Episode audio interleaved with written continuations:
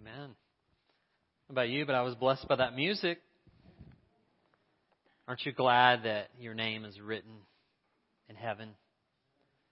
It's just amazing, you know, when you think about trusting in Christ and what that does to your life and how it changes everything.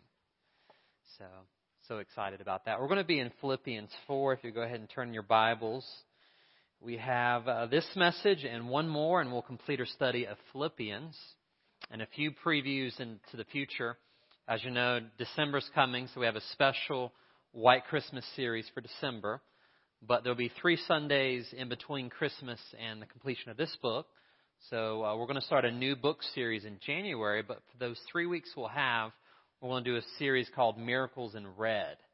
And it's going to be three miracles of Jesus that changed everything. So we're going to talk about, one of the miracles we'll talk about is him turning water into wine and what significance that has to your life every day. And uh, so that'll be that'll be really exciting. I'm looking forward to that series. I wanted to before we jump into the text, I wanted to kind of give a ministry spotlight and highlight some of the different things going on in the church. Uh, and I'll try to do that uh, frequently so you guys can be informed. But we've got about one third of our church in small groups, whether it be a Sunday school class, a ladies group, a men's group. So what we're trying to do is challenge everybody over the next few Sundays. And if you're not available Sunday morning, like I said, there's other options available, but we call them life groups, and that includes Sunday school classes, small group that meets in homes. I know we have a Monday group for ladies. We have a Saturday group, kind of co-ed that meets, and other groups. And we just want to encourage you, if you're not in a small group, if you only come on worship, you're only experiencing half of what the church has to offer. And what happens in a small group is you really get to know each other and you really learn about each other's stories and you try to hold each other in accountability and encouragement. And I'm really enjoying my small group. I, I lead a life group with uh, young adults and they're full of energy and full of life and it's really great. We get to talk about life and marriage and for those who have kids, we talk about kids and it's just really good. So I would encourage you we have life groups for every age and stage, and we encourage you to get plugged in. So today we're going to be talking about the subject of contentment. And um, I have to tell you a little backstory of last week's message. How many of you heard last week's message on not worrying? A few simple strategies on overcoming worry. Well, right after church, um, I had a few stressful things happen. One is as I was leaving, I had a meeting, and I had a great meeting. But after the meeting, um, my car broke down. And I'm like, this is great. You know, talk about don't worry. God's got it under control. Here's five simple strategies on how to not to worry. Well, my car's broke, broke down, but thankfully it broke down right next to the chicken shack down here. So while I was waiting on my parents to come and rescue me, I had some of the, what is it, Rocky's hot chicken, and that's pretty good stuff. So, you know, I was able to give thanks, and regardless of the circumstances, I'm at least broken down at a good restaurant. So I had a great meal. And uh, so also, um, a few things happen. Many of you know we have a newborn, so we have four children now, all four and under, and that presents its own share of challenges. But as soon as we come home from the hospital, um, our female dog goes into season. So now the female dog and the male dog, oh, if you've ever bred dogs, it's uh, it can be quite interesting. Dogs howling, waking up at 2 a.m. and I'm like, these dogs are causing more issues than our children or newborn is. So but I'm not worried about it. Uh, God's got it under control. so, uh, having said that, uh, speaking a message on contentment, so I'm like, Lord, uh, help there be no challenges to my level of contentment. But today we're going to talk about contentment, and it's one of those things that the Bible says it's a secret. It's like a mystery. And it seems like it'd be pretty evident what contentment is, but it's one of those things you have to learn by evaluated experience. And I was, as I was thinking about the um, different groups of people here, um, for those of you who have small children, um, discontentment starts at a young age, and it may look something like this in your household. You're having a, a great meal that you've worked so hard to prepare, and you know you work to provide. And the children usually ask something about at the end of the meal, is there going to be dessert, right? And you're like, aren't you satisfied with this great lavish meal mom has prepared? Well, is there dessert? And let's say, for instance, it's ice cream. Okay, ice cream. Okay, let's suppose there's going to be ice cream. Well, is there going to be chocolate on top? Do you have sprinkles? Is there whipped cream? And do you have a cherry? So I see that discontentment starts at a young age, even from childhood. Um, many of you know Pastor Chuck Swindoll in Texas. He has a lot of zingers about those who are retired. And I was going to read one to you, but before I read it, he says, you know, part of it is retirement. You feel like as soon as I retire, I'm going to be laying on the beach with my soulmate. We're going to be enjoying each other's company. And then you find yourself you're in the doctor's office more than you're on the beach, right? And then you're like, you know, we're going to we're going to have picnics in the park. And then you're tired and you don't really want to go on a picnic. You know, you have all these things of what retirement you thought would be. But listen to what Chuck Swindoll says. He, this is it's called How to Know You're Getting Old by Chuck Swindoll. He says everything hurts, and what doesn't hurt doesn't work. You feel like the night before and you haven't been anywhere. Can anybody relate so far? You sit in a rocking chair and you can't get it going. Your knees buckle but your belt won't. Dialing long distance wears you out. The little gray hair lady helping you across the street is your wife. You sink your teeth into a steak and they stay there. I thought this was pretty amusing. You wake up in the morning and your bed has sprung a leak and you realize you don't have a water bed. When you have all the answers, but there's no one who asks you the questions. And when you decide to procrastinate, but you never get around to it. So I was like, wow, I, yeah, that sounds very difficult. I'm hearing some amens in the audience and ouches. What about for those of you who are kind of, you know, you're, you're in the middle somewhere and you're working and it's easy to look at other people and see where they're at in their careers and say, by now, I should be a lot further than I am. I see people in my family and they've been more successful than me, and here, here am I. I perhaps have 20 years or so left. I should be a lot further.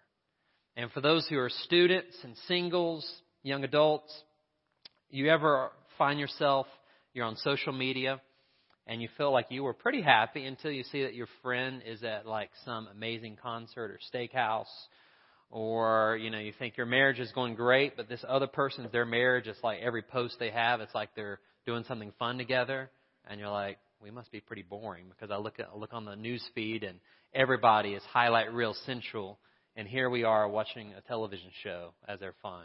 Anybody relate? So discontent is so easy in our world. And we're going to look at a passage in Philippians how contentment is something we have to learn. It's not natural. And I remember my parents used to try to give me this lesson growing up, and I'm I'm slowly getting it. But I, I define contentment as being completely satisfied in God's provision, regardless of my circumstances, challenges, or the season of life I found myself in. So to be completely satisfied. And I don't have to ask anyone to raise their hand, but very few of us probably would say, I'm completely satisfied with where I'm at in life. So, how do we go after contentment? How do we learn it? If, if, if Paul could stand for you today, I think he would ask the question how many of you would like to be able to enjoy your life being completely satisfied in Christ's sufficiency and never have to worry, be anxious, never have to feel like you have needs that aren't met, but you're completely satisfied in Christ. How many of you would say, I would sign up that for the rest of my life? I think all of us would. So it begs the question if, if it's available, why are so few of us experiencing what the Bible calls contentment? So we're going to talk about that in Philippians 4, and I've entitled this The Secret of Contentment because it's something in the Greek text, it implies it's a secret or a mystery that you have to learn by applied experience. So look in verse 10. He says, But I rejoiced in the Lord greatly that now at last your care for me has flourished again. Though you did surely care, but you lacked opportunity. So what is Paul talking about here? Just a little quick review. Epaphroditus has given Paul a gift from the church at Philippi. And it's been perhaps up to 10 years since he has last seen them, according to some scholars. And they had been so generous to Paul, but somewhere along the way they had stopped giving to him. And all of a sudden it says they started giving again. In verse 11, he says, Not that I speak in regard to need, for I have learned, notice I have learned, in whatever state I am to be content. And look at the next verse. He says, I know how to be abased and I know how to abound. Everywhere in all things I have learned, and if you have some translation that says learn the secret, both to be full and to be hungry, both to abound and to suffer need. And in verse 13 is one of the most popular verses in the Bible. We see it written on football players, Phil 413. We see it on signs. And let's, let's all say it together. I can do all things through Christ who strengthens me.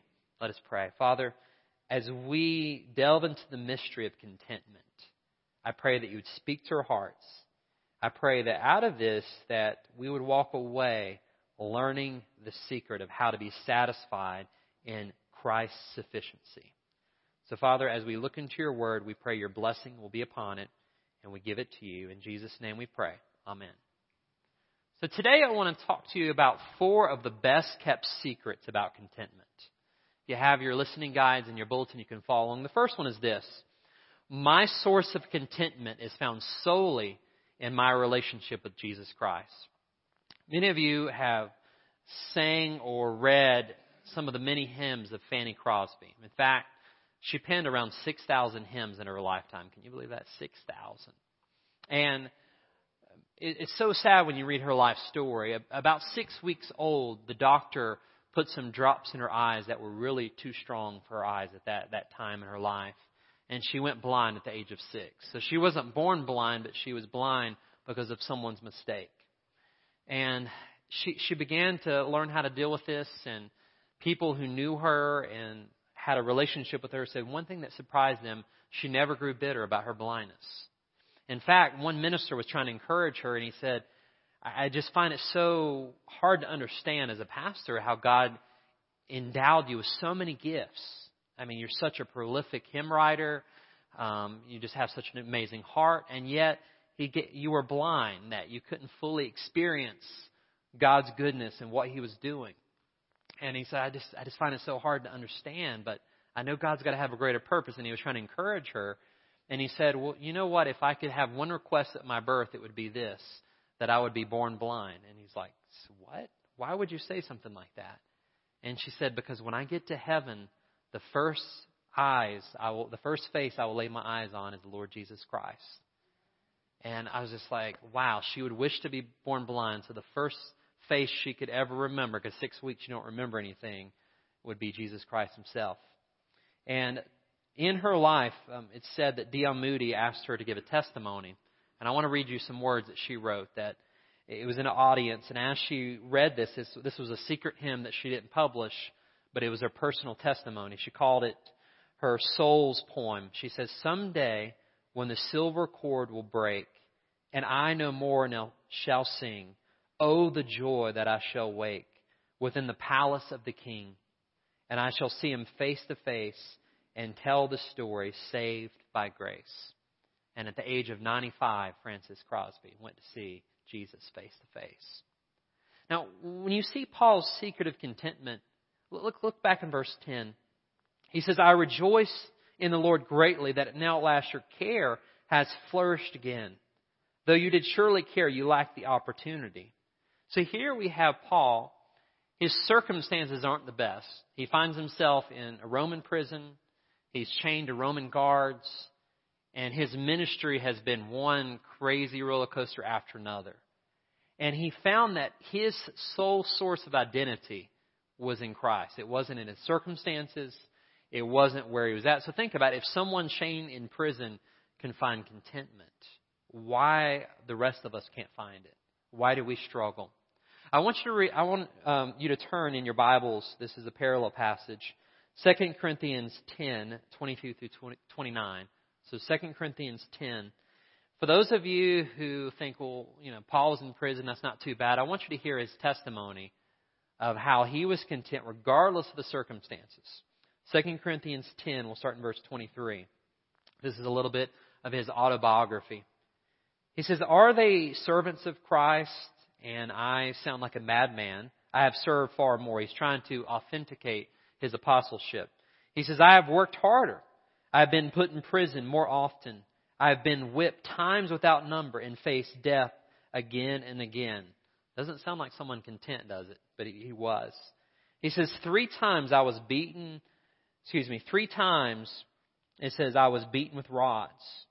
It says five times the Jewish leaders stoned me 39 lashes. Now, the idea was if you were whipped 40 times, you would die with a cat of nine tails. So he said, Five times I was at death's door. Can you imagine being beating, beaten that many times? Five different times, 39 lashes. Stoned. He says, Once I was stoned. And what happened with stoning someone, they would dig a pit typically, and they wouldn't throw little pebbles, they would throw big rocks on you to try to kill you. So somehow Paul escaped that. And uh, read on, he says, I was shipwrecked three times.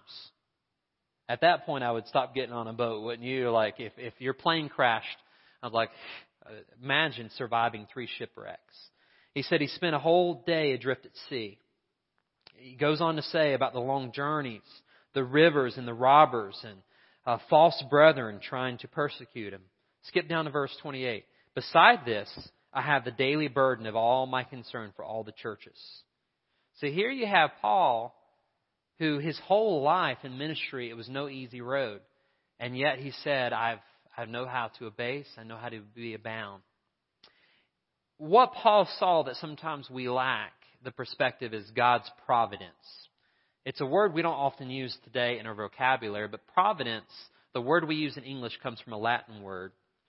And it comes from two words, pro and video. Pro meaning before, and video meaning to see. So providence means that God sees beforehand and he takes care of the details.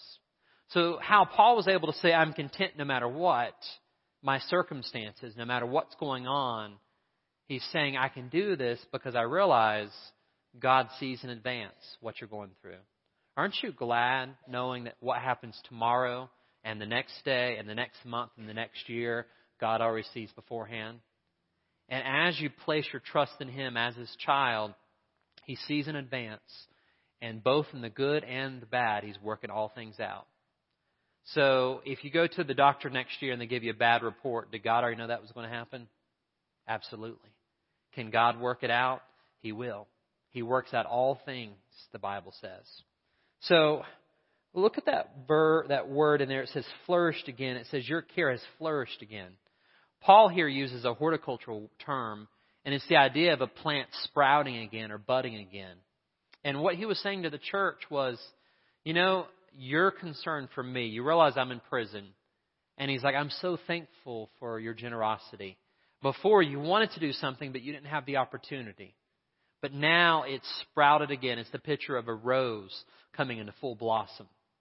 And what he's saying is no matter what happened to me, I realize that God's going to have different people that will open their hearts to me, that will he will cause things to, to blossom and to bud.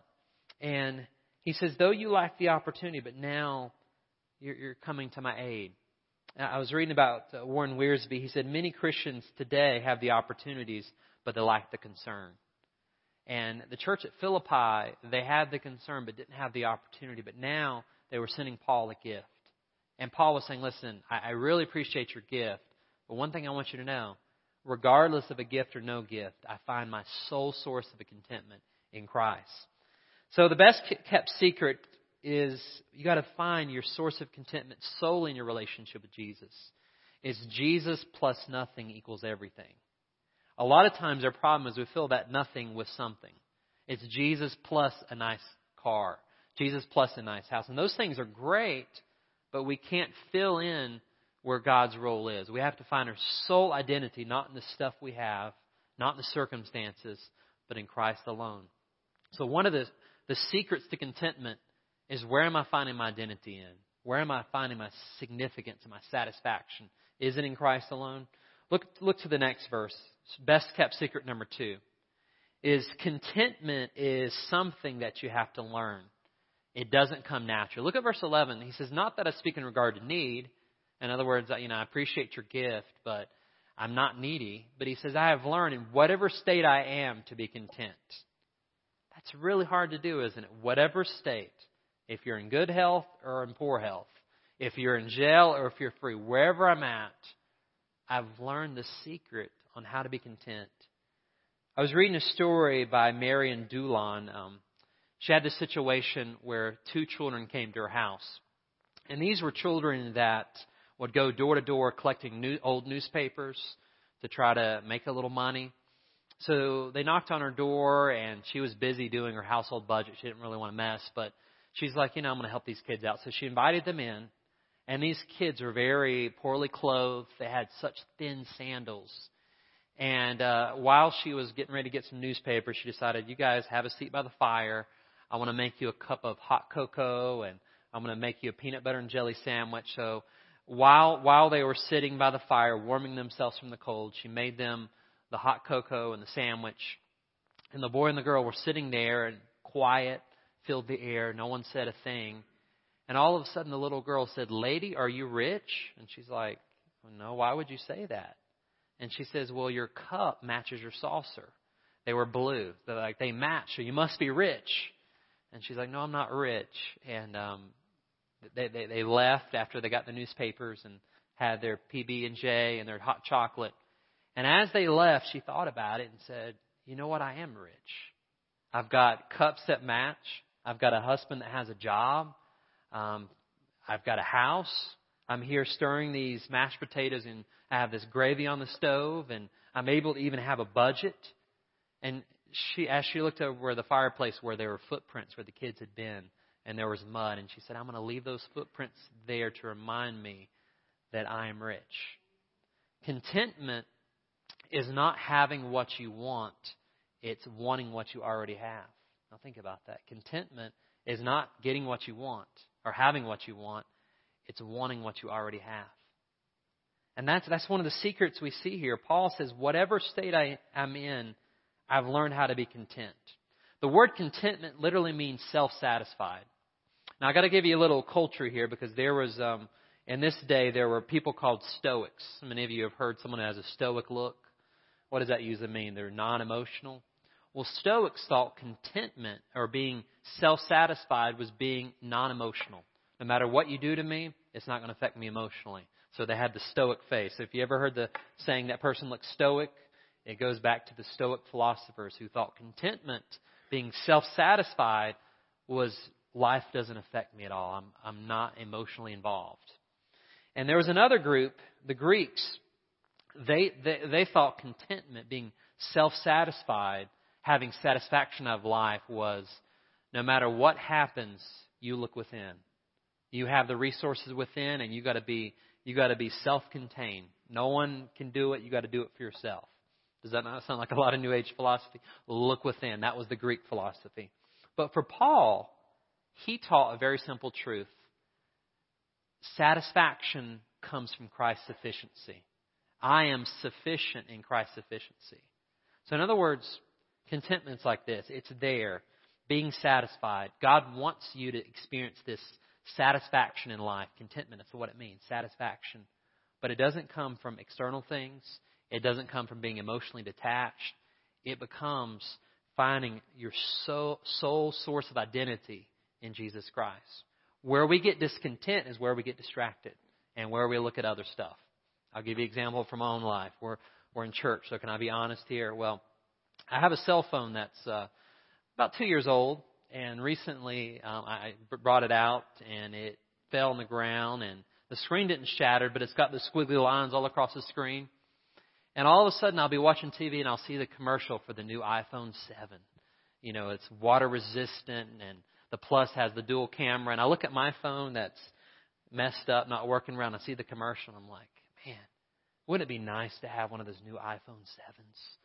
I look at my phone, the squiggly lines, and I look at that, and I'm just like, I become discontent. Um, how many of you are infomercial junkies? Anybody? Be honest. You got you got the certain every time the new thing comes out. How many of you own a Snuggie? Anybody? Don't raise your oh one person. All right, all right.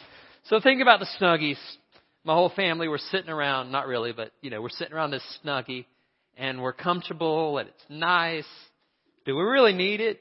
Not not necessarily, but it makes us feel good, right? And then you see the next I mean, the whole world is built upon discontentment. Advertisement is trying to fill your discontentment. So, um, what was the other one? How many of you uh, own a George Foreman grill or bought one in your lifetime? George Foreman. I mean, it's like the advertisement is if you need to lose a little weight, you just pop into this George Foreman grill. And it's, I think it's probably like a billion dollars. I can't remember how many sales per year. Every year, the George Foreman grill. And if I eat this, the grease drains and I may lose a little weight.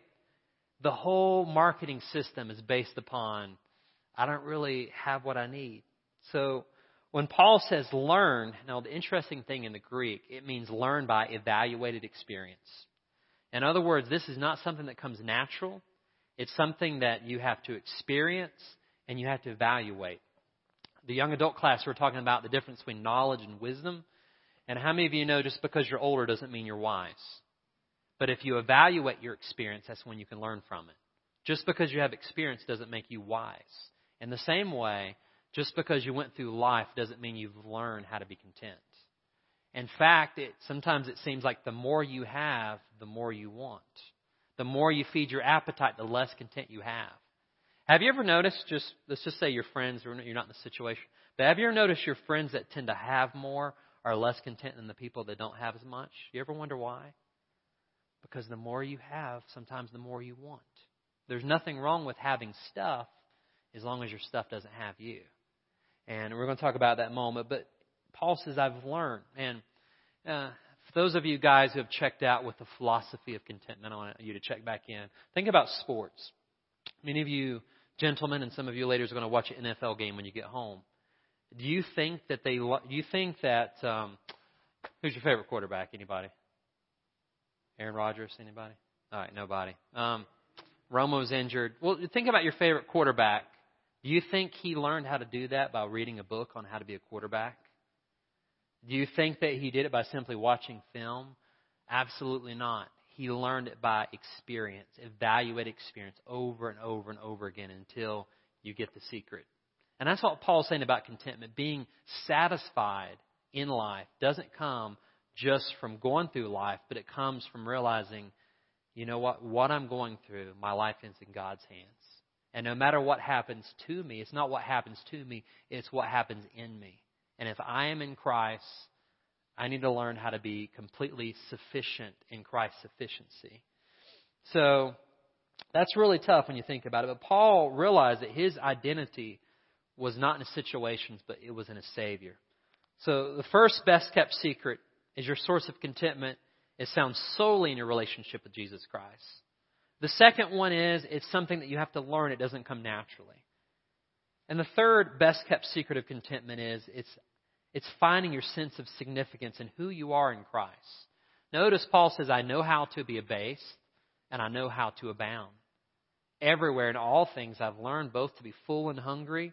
And he says, I've learned how to abound and to suffer need. So what Paul's saying is this.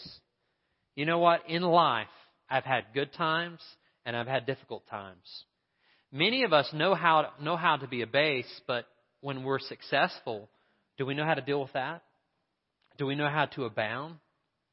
And the idea would be like this.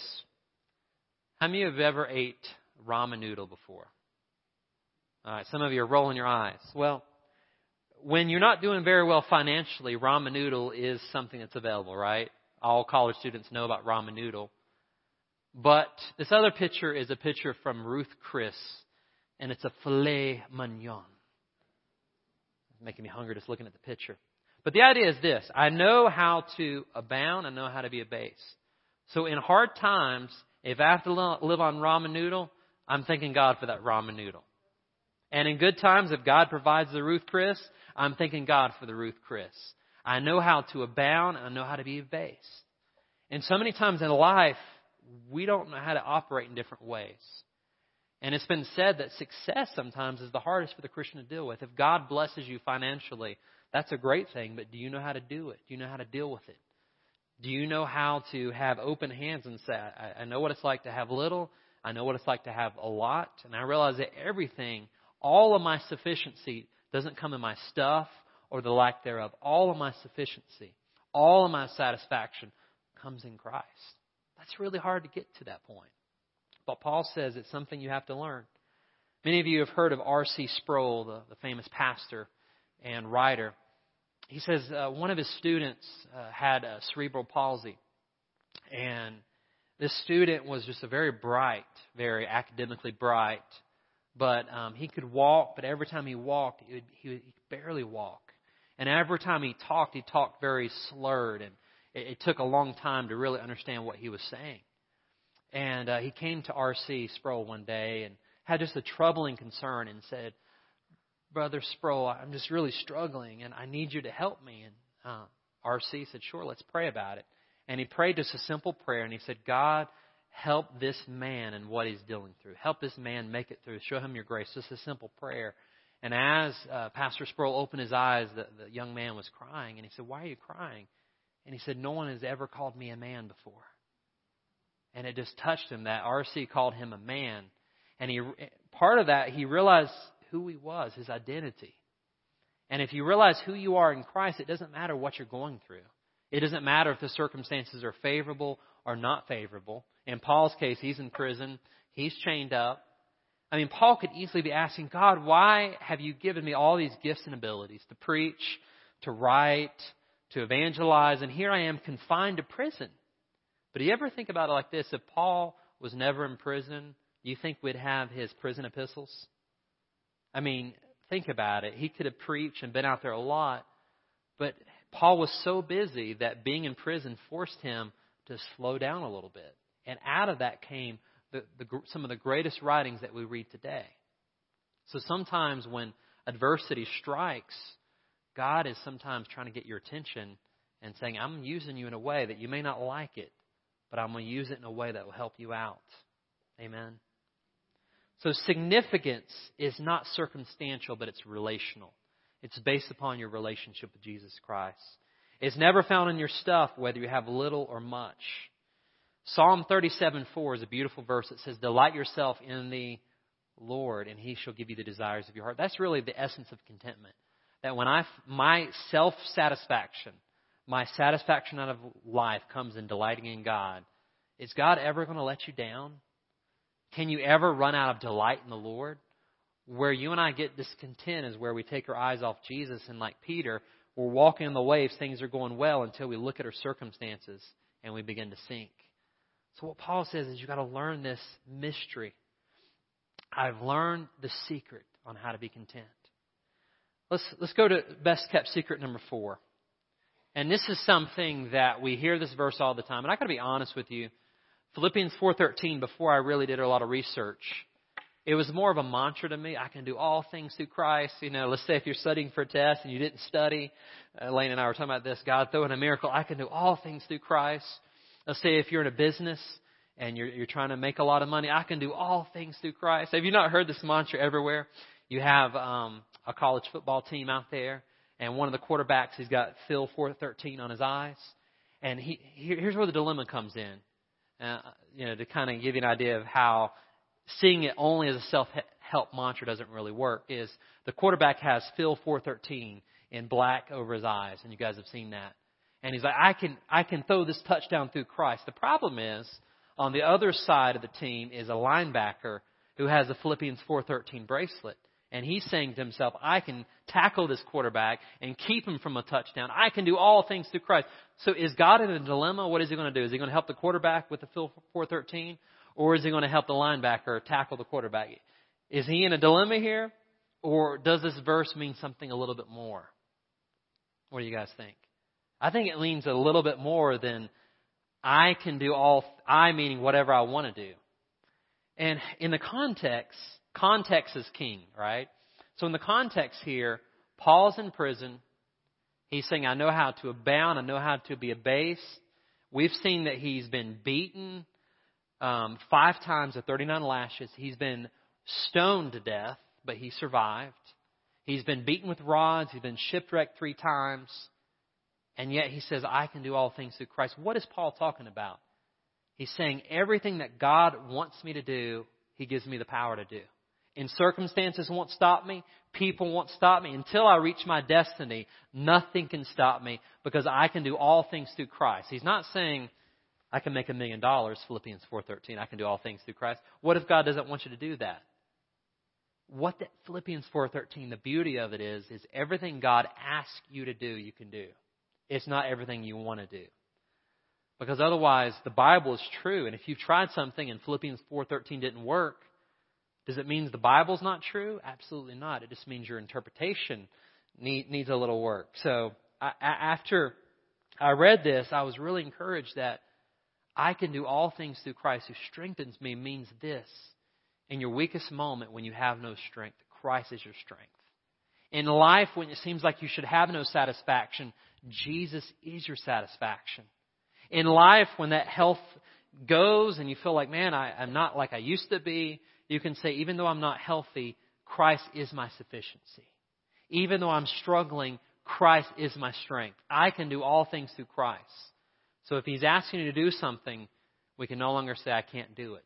Because everything that He asks you to do, He gives you the strength and the grace to do. I can do all things through Christ. So to me, that makes it much better than a little self help mantra. It's everything God wants you to do, He empowers you with the strength to do it. To me, that's much deeper than a high school football game. And I, I can throw this touchdown. That's great if, if it happens, but it's so much deeper than that. I, I was reading a story about this farmer, and um, the story stuck out to me for many reasons. One is uh, we're hoping to have some puppies by Christmas with their dogs, but he had this uh, litter of puppies, four dogs to be, five dogs to be exact, and he was nailing on his fence post outside dogs for sale, puppies for sale. So this little boy, while he was nailing it, he felt a little tug in his trousers, and he looked behind him, and as this little boy, and he said, "How much are your puppies for sale?" I, I want to buy one. And the farmer said, Well, son, these dogs are expensive. They come from a fine line of fine blood specimen. I mean, these are very expensive dogs. And he said, Well, I have 37 cents. Will that at least give me a look? And the farmer's like, All right, son. So he called out, Bessie, come here. And the dogs start coming. Four fur, ball, fur, fur balls follow the mom. And he sees a fifth dog come out that's struggling to walk. And the little boy, for some reason, ignores the four really vivacious dogs, energetic, and he sees the one dog that's struggling. And the little boy says, I want that dog. And the farmer knelt down and said, Son, listen, that dog, uh, that's the run of the litter. And it, it, as you can see, it's barely walking. You don't really want that dog. And out of nowhere, the boy pulled up his pants leg. And the farmer noticed that he had a metal brace going all the way up his leg on both sides, fit to a customized special shoe for walking. And he said, Sir, the dog needs to understand that I'm to struggle. He needs someone that can understand what he's going through. I want that dog. And the boy said, How much is that dog? And the farmer said, Son, you can't buy love. The dog's yours. And he gave him the dog. When I think about contentment, that little boy paints a picture for me that no matter what circumstances you find yourself in, obviously he was struggling himself, he found satisfaction. And when I think about Christ, he came to our existence, he came to our humanity, he took upon flesh. So that when we're struggling and we're going through hardship, you don't have to look any further than to Jesus because he was tempted in every way like you were, except he didn't mess up. He went through the same struggles that we go through, yet he was victorious. So your sufficiency, your satisfaction in life comes not from circumstances, comes not from stuff. Your true satisfaction comes from being sufficient in Christ's sufficiency. It's not self sufficiency, but I am sufficient in Christ's sufficiency. So I want everyone to say that with me. I am sufficient in Christ's sufficiency. So if you want to know the secrets of contentment, it's a learning, these four simple steps I gave you. But basically, some, it boils down to this if I look outside of Christ, I'm discontent. But if I realize that everything I need for life and for fullness, it's in Christ, I find contentment. I have a few verses to close with, and then we're finished, if you'll throw on the screen. The author of Hebrews says, Keep your lives free from the love of money and be content with what you have. Because God has said, Never will I leave you, never will I forsake you. So contentment is knowing that God's with me. He's never going to leave me. 1 Timothy 6, 6 through 8. Now, godliness with contentment is great gain. Now, let me break that down.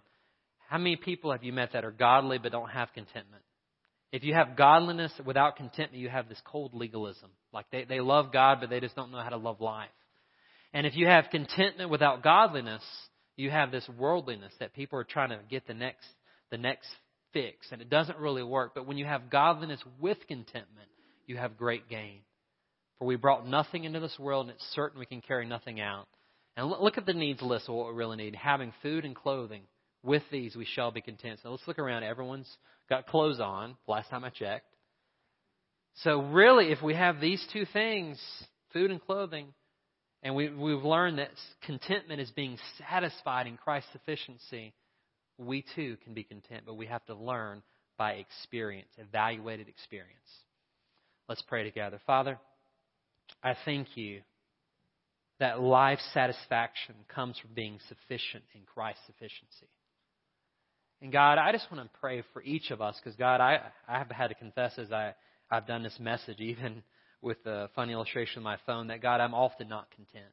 And I realize that, and I confess that to you and before the church. And if we're honest, we just say the same thing that we are discontent because we're not fully satisfied in Christ. So, God, my prayer is simple that for those of us who are Christians, nothing wrong with having stuff, nothing wrong with having a nice house or a nice car, but we can't find our identity in stuff or in circumstances or in things.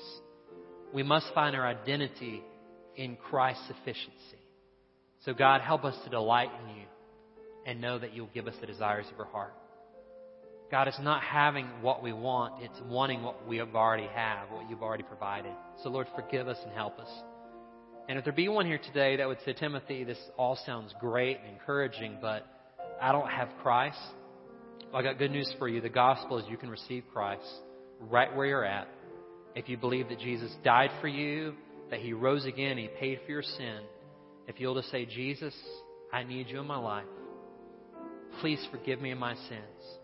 I believe that you died, you were buried, and you rose again. And I want to give my life to you. I want to die to myself. And I want to, I want to have new life in Christ. So say, Jesus, come into my life and forgive me. And friend, if you prayed that prayer, we want to welcome you to the family of God. Father, help us to be completely satisfied in Christ's sufficiency. In Jesus' name we pray. Amen. You'll put on the screen, we have uh, Take Home Truth and preview for next Sunday. So, next Sunday, we're going to be talking about riches that last forever. I thought about entitling it How to Be Rich, but I was like, that may get too much controversy. But we're going to talk about true riches. Wednesday night, if you're able to make it, we're going to talk about Noah Part 2, the rest of the story. Many of you know the story about Noah and the ark. He built the boat, but you know what happened when he got off the ark. We're going to talk about that, the rest of the story. So this time, if you'll stand, I want to be at the front, and if you have anything that you would like to pray about, uh, we want to welcome you. And we're going to welcome our new members if you'll come forward uh, as well. So we'll linger just a moment.